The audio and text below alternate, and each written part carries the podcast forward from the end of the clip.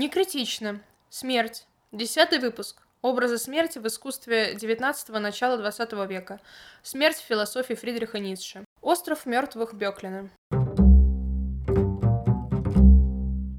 Масштабность и интенсивность событий последних и первых десятилетий меняющихся веков были столь велики, что это отбрасывало все другие исторические параллели, вызывало ощущение значительности промежутка времени в несколько столетий.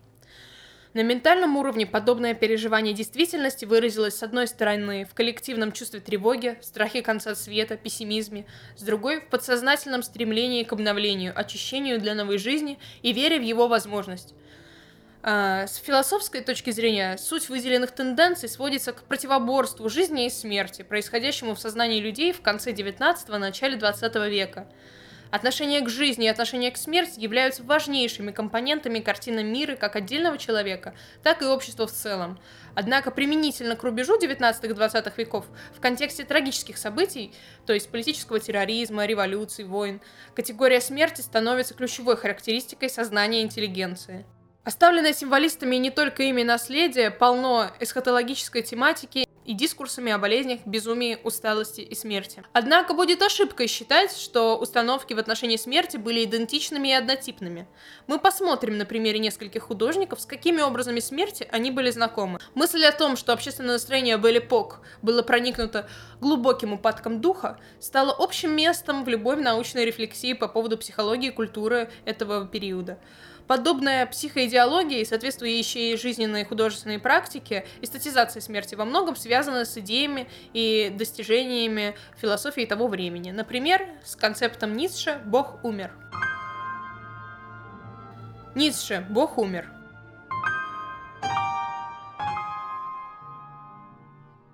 Люди делятся на два типа. Те, кто утверждает, что читать Ницше легко, и его можно открыть в любом месте, и ты сразу поймешь написанное непосредственно. Удовлетворенные тем, что в нескольких афоризмах они познали суть философии Фридриха Ницше, они остаются довольны этим впечатлением и идут заниматься своими обычными делами.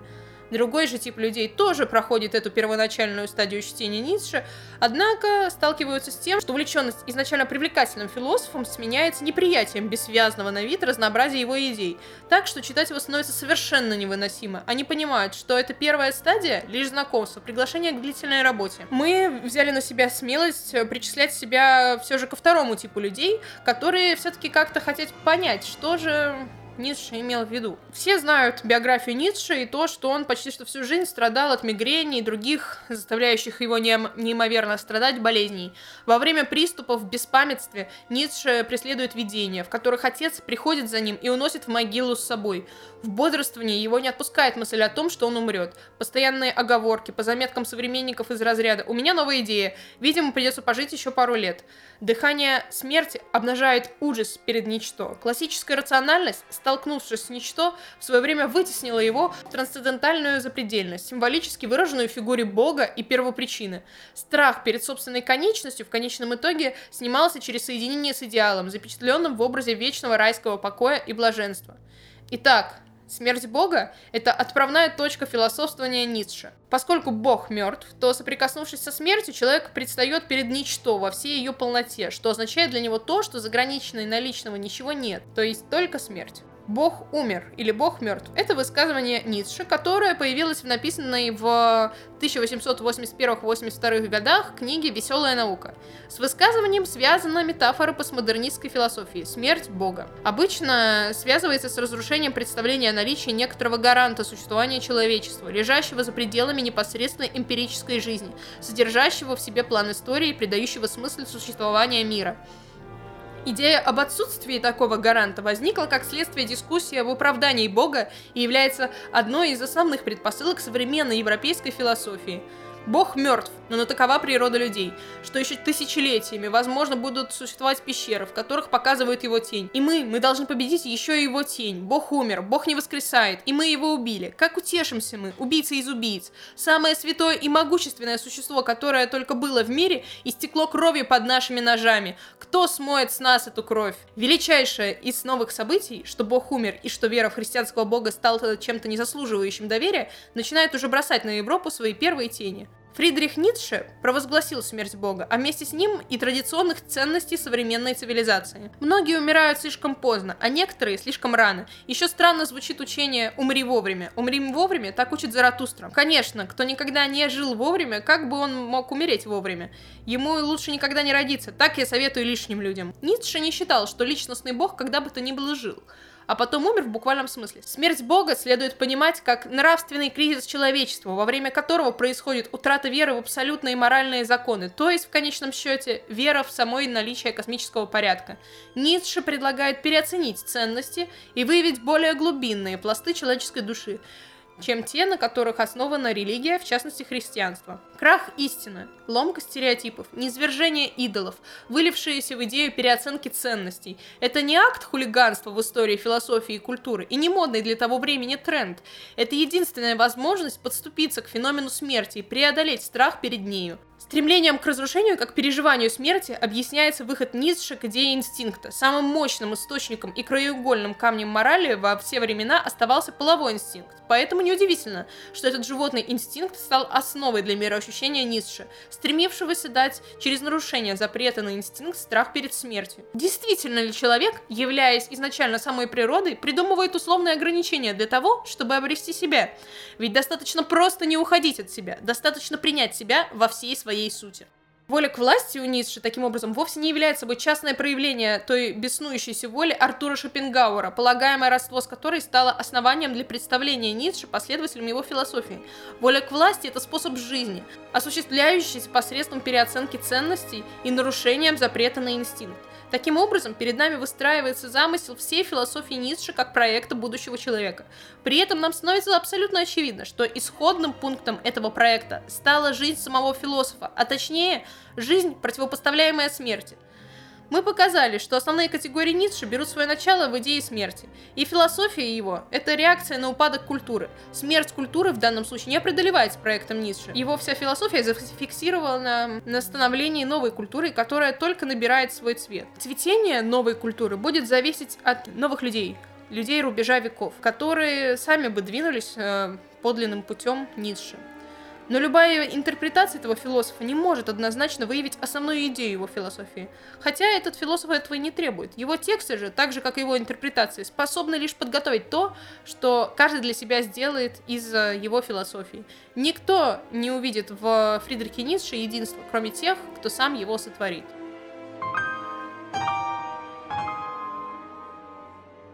Тема смерти на рубеже веков представлена таким художником, а, как Арнольд Бёклин.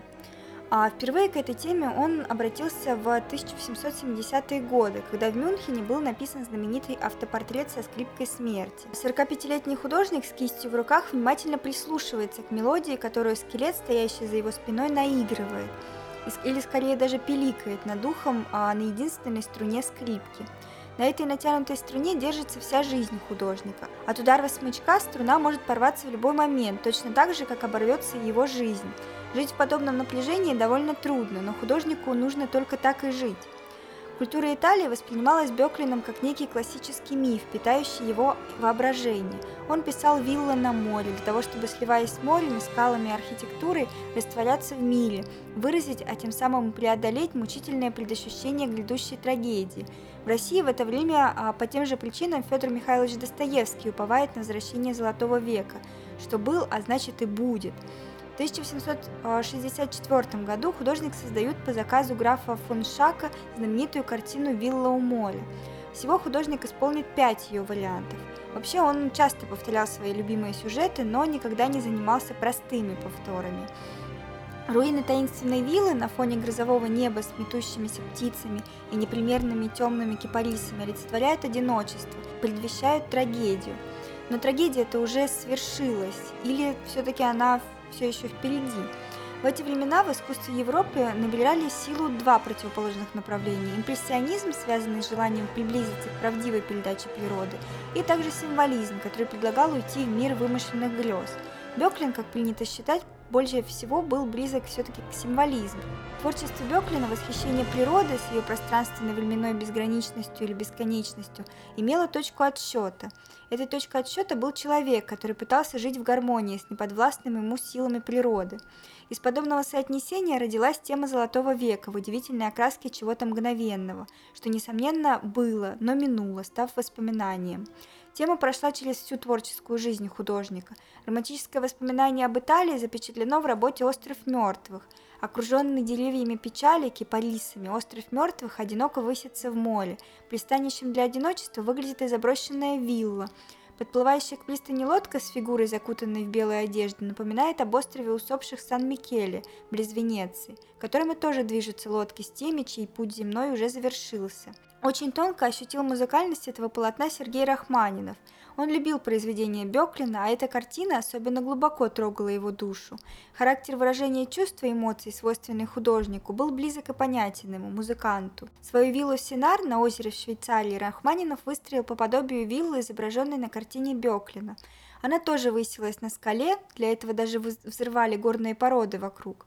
Она тоже рождала чувство изолированности от мира, некого парения над ним, необходимого творческому гению. Подобную виллу создал не только Рахманинов, но и другой художник э, эпохи символиста, символизма Франц фон Штук.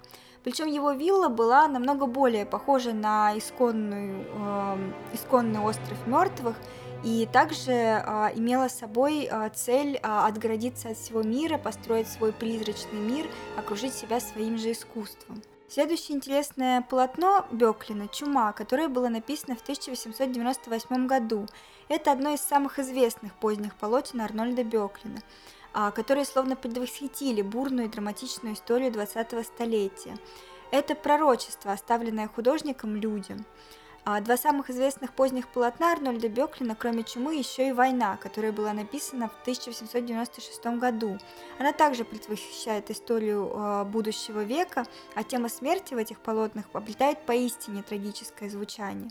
Как ужасное видение возникает образ чумы, восседающей на крылатом драконе. Она правит этим миром, и дракон летит через все пространства, все времена, нигде не встречая сопротивления, так же, как и смерть. Люди убегают от э, этого дракона, от этой чумы, люди умирают от него, а живые лишь э, способны оплакивать умерших. Э, когда 20 век наступил, пророчества Беклина все же сбылись, но уже без него самого. В европейской культурной жизни не было другого художника, вызвавшего поначалу столько непонимания и раздражения, а затем буквально всеми обожествленного, а вскоре после смерти почти мгновенно преданного забвению – в России на рубеже 19-20 веков Беклин был, пожалуй, самым знаменитым зарубежным художником, а кто только в России не упоминал его имя. А писатель Андреев признается, в живописи люблю больше всего Беклина. Серов писал из Флоренции, кипарисы качаются по-беклиновски. Волошин рассуждал о тонких беклиновских проникновениях. У Маяковского в поэме звучит «Со стенки на город разросшийся Беклин Москвой расставил остров мертв». Поэт при этом не сомневался, что он будет понят всеми, потому что все знали Беклина. Сегодня интерес к личности и творчеству Беклина вновь велик. Ретроспективные выставки к столетию со смерти художника имели огромный успех и даже были поводом для пересмотра места Беклина в истории искусства. Одна из статей о нем называлась «Незамеченный гений». Его творческий метод был необычен, он будто впитывал то, что ему предстояло изображать. Грабаль писал – он знал, что в силах был справиться с самыми сложными задачами, с самыми неожиданными положениями. Когда художнику нужно известного типа неба, облачное или ясное, и не какое-либо облачное, а именно с известным характером облаков, то ему приходится либо ждать, когда Бог пошлет ему эти облака, либо выуживать эти облака из запаса своих наблюдений, воспоминаний. У одних в запасе всего 10 видов облаков, у других наберется 30, что уже безумно много. Беклин имел их тысячи. И так во всем. Какая феноменальная убедительность во всех его ущельях, нагроможденных скалах, бесконечно разнообразном небе, деревьях, долинах, речках, отражениях, прозрачной воде или в предметах под водой.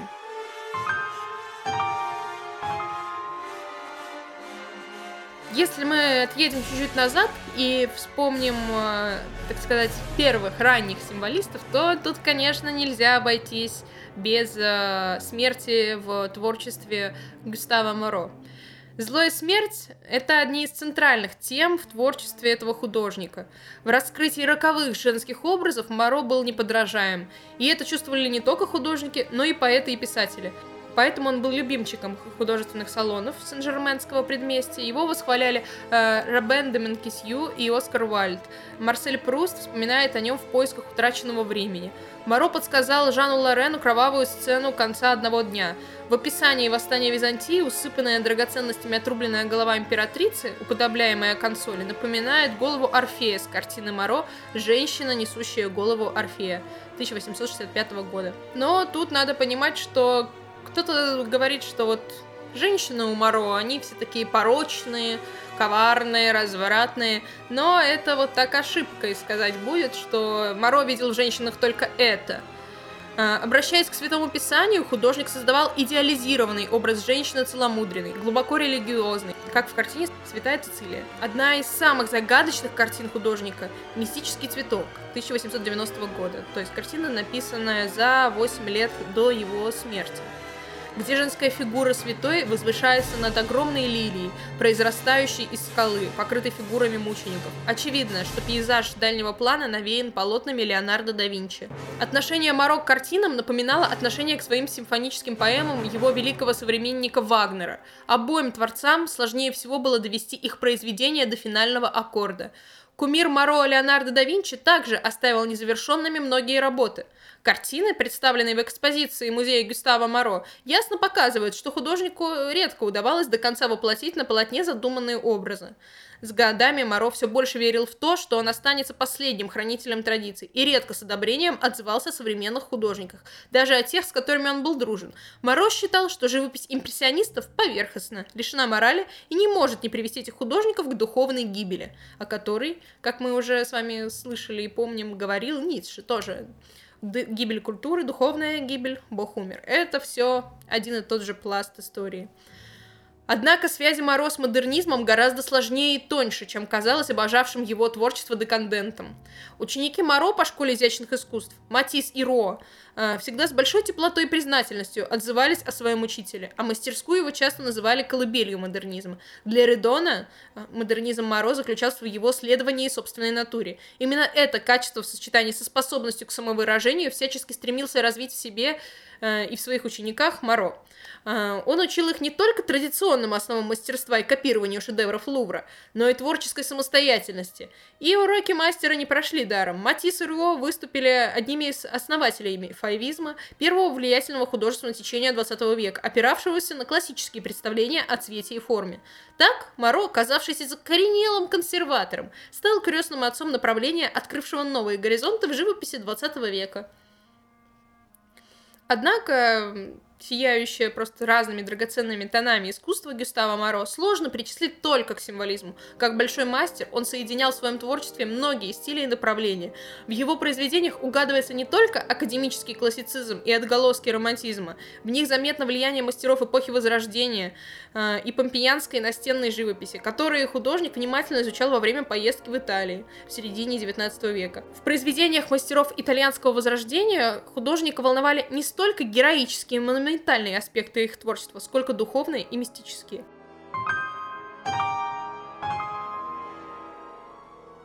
Возвращаясь в нашу любимую Россию-матушку, надо обязательно упомянуть э, художника Константина Сомова, в работах которых не абсолютно странным коктейлем соединяется плотская молодость и символы тлена. Вообще, когда мы говорим про Сомова, в первую очередь вспоминается не его искусство, а скорее его образ жизни петербургский денди или э, парижский богемьен, дотошный портретист и насмешливый эротоман, мир-искусник э, и друг э, северного гафиза, эстетского кружка в башне Вячеслава Иванова. Таковы лишь некоторые маски Константина Сомова. Он был мастером стилизации и построил в своих работах своеобразную проекцию. Эстетика французского искусства конца старого режима оказалась злободневной в канун и дни русской революции. Злободневным остается художник и в наше время. В 1907 году появилась гуашь «Орликин и смерть», которая хранится в Третьяковской галерее. Тогда же титульный лист э, книги «Театр» — лирические драмы Блока, где в центре композиции изображен скелет позади двух женских фигур,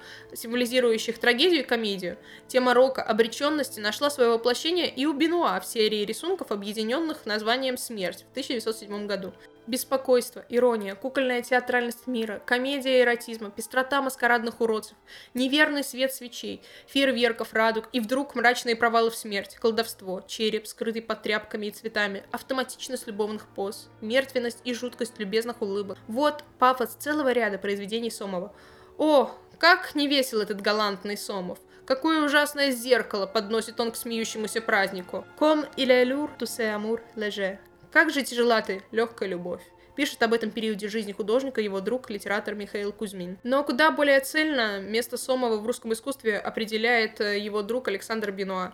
Пусть даже область масомовского творчества и ограничена, пусть она ничего не открывает нового, не расширяет нашего познания, не занята решением неразрешимых проблем и не основывает нового эстетического учения. Пусть она от начала до конца есть нечто заключенное в себя и нечто скромное. В ней, однако, живет та черта, которая остается более ценной, нежели все новшество, все прорывы к недосягаемому. Все, чем нас теперь закармливают до полного пресыщения и от чего моментами хочется бежать без оглядки. Основная черта этого скромного искусства и есть бесспорная его вдохновенность истинная милость Божья. И надо думать, э, что когда все то весь тот кошмар лжи, что сейчас наводнили царство искусства, будут изжиты, когда вся свистопляска современных архигениев так надоест, что уже никому не захочется глядеть на все их выкрутасы, то изголодавшийся по искренности людей потянет именно к искусству скромному, но абсолютно подлинному. Так писал Бенуа. За примерами подобных возвращений далеко не надо ходить. Ими полна история искусства. Люди одинаково нуждаются как в э, велеречивом самообмане, так и в этих реакциях, в этих поворотах к правде, этих cure de vérité, в этих исцелениях правдой. И вот тогда среди очень немногих избранных и Сомов займет место, наверняка подобающее ему, ценнейшее для всех художников. К тому же художника, в котором тирующее русское искусство чудесным образом сплетено с общечеловеческим.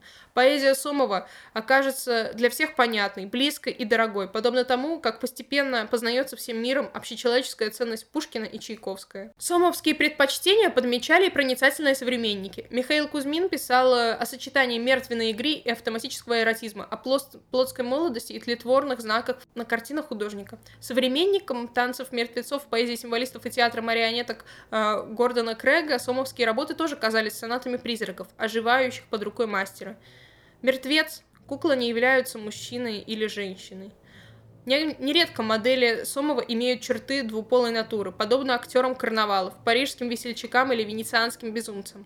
А посредником между страстью и смертью художник часто делал сновидения. Персонажи Сомова совершенно изолированы от внешнего мира, исключены из исторического контекста, находятся во временном пространстве, ограниченном лишь комнатой, в которую они заключены волей художника. Тема любви противопоставляется живописцам теме смерти то есть главному мотиву потустороннего. Известный искусствовед-исследователь Сомова Голубев пишет о нежелании Сомова говорить о чем-либо за исключением антагонизма Эроса и Танатоса. Итоги их извечного спора, оговаривается автор книги, разнятся на разных этапах сомовского творчества. На полотне «Орликин смерть» последняя кажется бессильной, но на рисунке на титульном листе сборника драматических произведений Блока можно, напротив, с уверенностью говорить о триумфе Танатоса.